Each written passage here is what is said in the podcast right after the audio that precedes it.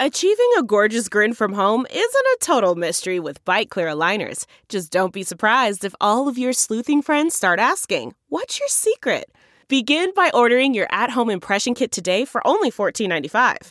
Byte clear aligners are doctor directed and delivered to your door. Treatment costs thousands less than braces. Plus, they offer flexible financing, accept eligible insurance, and you can pay with your HSA FSA. Get 80% off your impression kit when you use code WONDERY at Byte.com. That's B-Y-T-E dot com. Start your confidence journey today with Byte. Off the leash. Why are pet-friendly spaces so rare in China? Dog ownership in China is booming, but finding inclusive spaces for animals remains a tall order in most cities. Written by Drago Cicaccio and Hattie Liu. Published in the World of Chinese read to you by Cliff Larson. Ever since Su Shan adopted Tang Dou, a miniature poodle puppy weighing around four kilograms just over a year ago, she feels she has said goodbye to most forms of public transportation.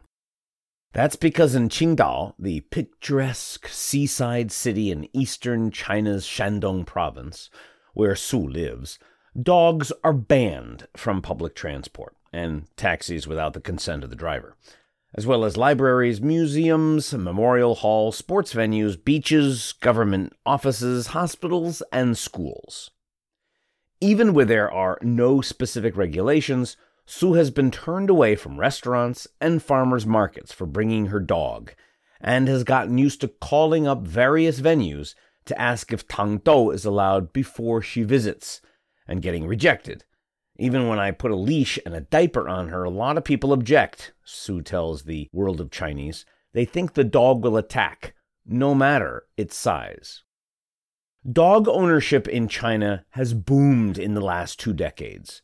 There were 36.2 million people with dogs in 2021, according to a study by research firm Pethadoop an increase of 260,000 from 2020. Businesses designed for doggy friends have flourished in tandem. Today, China's pet food industry alone is worth a whopping 200 billion yuan. But pet friendly infrastructure in busy cities have failed to keep up. Chengdu, the capital of Sichuan province, has long limited each family to owning just one dog. Lawmakers in Zhengzhou, capital of Henan province, announced their intention to follow suit in 2021. In Beijing, dogs have never been formally given access to the city's parks, only allowed into designated pet parks, although this was loosely enforced until 2018. Guangzhou, Guangdong province has a string of regulations, from the places in the city where dogs can't go to what lengths of leash are required depending on a dog's weight.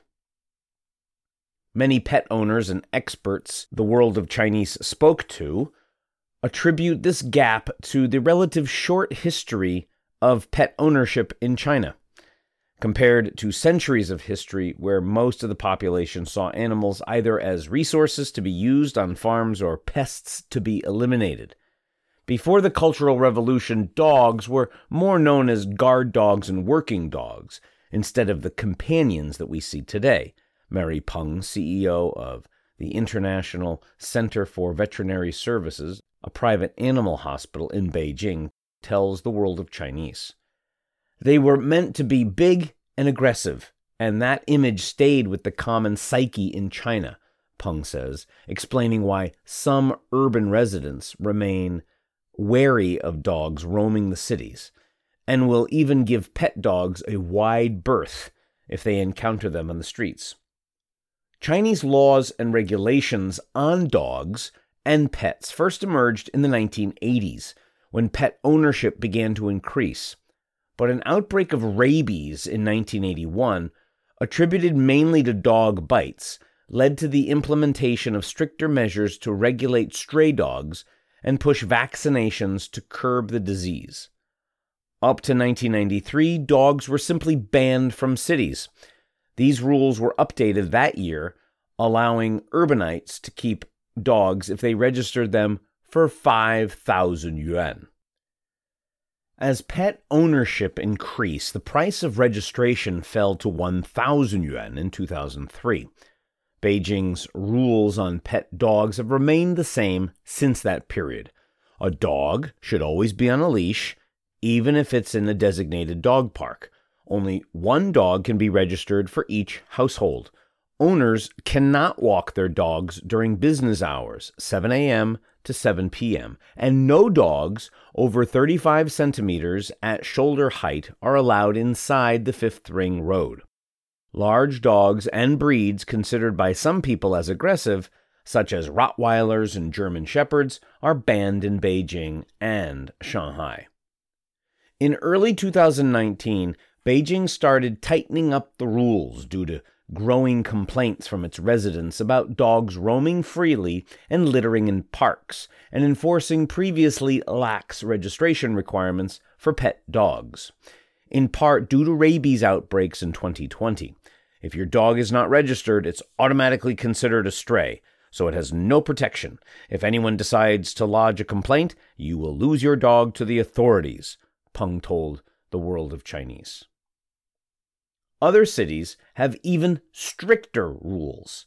Hangzhou, a large city in eastern China, introduced a daytime dog walking ban in 2018.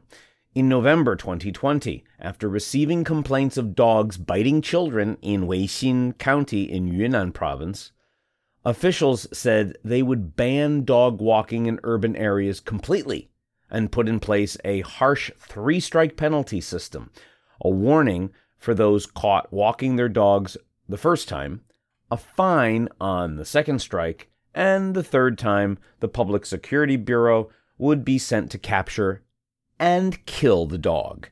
The rule was later rescinded amid national and international furor. For Su, these rules are not huge inconveniences. I always put my dog on a leash, and I think most people are rule abiding, she says. However, she thinks her city is not at that level yet, where everyone will abide by the rules on leashing dogs and picking up after them. Fu Lin, a dog owner in Linfen, a relatively small city of under 1 million people in northern China's Shanxi province, agrees, but adds that she feels there are also people who use the rules to simply vent their prejudices about animals. we always put our dogs on a leash because we feel like that's the right thing to do, but there are still people who will curse at us and say we're breaking the law she complains, adding that she usually walks Ava, her 21 kilogram giant poodle, at midnight to avoid such conflicts. It is socially acceptable for people in Shanghai to dislike dogs, says Nakoko Chan, an American photographer and videographer and frequent The World of Chinese collaborator in Shanghai who owns two dogs, both under seven kilograms. This is a complete contrast to the US, where disliking dogs is a social sin that's even more incorporated into pop culture, she says, citing the sitcom Friends, where the character Chandler's dislike of dogs is treated as a joke. Chan has had many experiences of being asked to move out of people's way on sidewalks when out with her dogs, and mentions a particularly memorable episode when a woman began screaming as soon as she saw Chan's dogs in a cafe and had to be escorted out by staff. Though the older generation may have had a traumatic and frightful experience with a dog, for younger generations, I suspect it is a learned behavior, Chan believes. It's very common for a parent to pull a child away from a dog while warning the child, careful, it will bite you. For pet owners, these cultural attitudes limit where they can go with their dogs. Chan says there are some dog friendly cafes in Shanghai, but not many outdoor spaces where dogs are not banned. Just a small enclosed section in the West Bund where dogs can be let off their leashes. A 37 year old Beijing dog owner who preferred to be called Shan tells the world of Chinese that she and her three legged rescue dog, Lucky, have been rejected by drivers on ride hailing app Didi on multiple occasions, with drivers worried about cleanliness and smells that might put off future passengers, thus influencing their ratings in the app, and wary the dog might become aggressive. Some cities are taking measures to cater to their growing population of dog owners. As early as 2011, Panyu district of Guangzhou announced it would invest 280,000 yuan into building dog walking spaces and set up pilot areas in several parks and neighborhoods with dog toilets and exercise spaces cordoned off from the rest of the area. Parks in Zhuhai, Liwan, and other districts also set up a designated areas, though the world of Chinese couldn't find any follow up on several such projects in the pipeline. Across the bay in Hong Kong, authorities announced this year they will be adding 60 dog parks to the special administrative region, bringing its total number to over 100. Didi also piloted specialized pet taxis in Beijing in March and April of this year, with drivers hailed through the service providing special accommodations to passengers with pets. Traveling longer distances remains a challenge, with many owners resorting to hiring a taxi or a specialized pet transport company, as pets must ride in the cargo areas on trains, planes, and high speed rail. I've read lots of negative news about pets being hurt while being transported in cargo areas, so I'm very anxious about traveling with my dog, says Fu. Because of this, I might choose not to go on the trip. In most cities, pet owners have to make do with what little slack authorities give them. Some owners of large dogs form group chats informing each other of the best times and areas to walk their dogs without running into law enforcement officers. And other dog owners gather in designated open areas that the neighbors tacitly acknowledge to be unofficial dog parks and that they and local authorities are most willing to tolerate, as long as the dogs don't create any disturbance. Shan mentions a secret spot she goes to next to Beijing's Liangma River, a rare open park and river area in the city to socialize with other dog owners, but says it has recently been shut down by the pandemic. Across China, pandemic measures have highlighted the lack of inclusion for pets in urban policies as well as societal attitudes. There were reports of pets being culled, allegedly, for disease prevention, and Chan reports that Shanghai's lockdown in spring was crazy stressful for pet owners like her, some of whom spent up to 2,000 yuan to move their dogs to a shelter if they got taken to quarantine. There were some cities like Shenzhen that set up pet quarantine hotels but they remain the exception rather than the norm. Chan says that people's concern about strays and irresponsible owners who do not vaccinate, train, or pick up after their dogs are absolutely valid issues, though she hopes more people can separate their criticism of pet owners from a rejection of dogs overall. She feels that regulating pet shops to make sure they vaccinate their animals as many sell puppies before they are old enough for their shots for maximum cuteness, and pushing owners to vaccinate and register their dogs could be a step towards removing the issues underlying some people's fears.